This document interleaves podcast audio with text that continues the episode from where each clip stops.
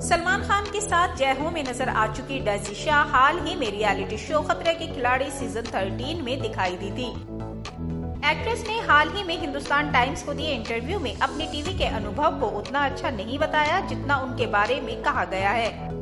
Actress ने share किया कि फ़िल्म इंडस्ट्री में ऐसा माहौल नहीं है, जहाँ हर कोई बॉस बनना चाहता हो। वहाँ कोई भी आप पर अपना फैसला थोपने की कोशिश नहीं करता। उन्होंने आगे कहा, हर बार जब कोई गलत फहमी या असहमति होती है तो दो लोग एक साथ बैठते हैं और एक मत हो जाते हैं। हालाँकि टीवी में ये बहुत अलग है। एक्ट्रेस का कहना है कि शायद ये टीवी का कॉन्सेप्ट हो। लेकिन जहाँ तक मैंने देखा है, यहाँ एक्टर्स की कोई सहमति भी नहीं लेता और उन्हें क्या पसंद है और क्या नहीं। उन्होंने जो कह दिया है, बस वही होगा, क्योंकि उनके पास सब कुछ कंट्रोलिंग करने की हाई पावर है।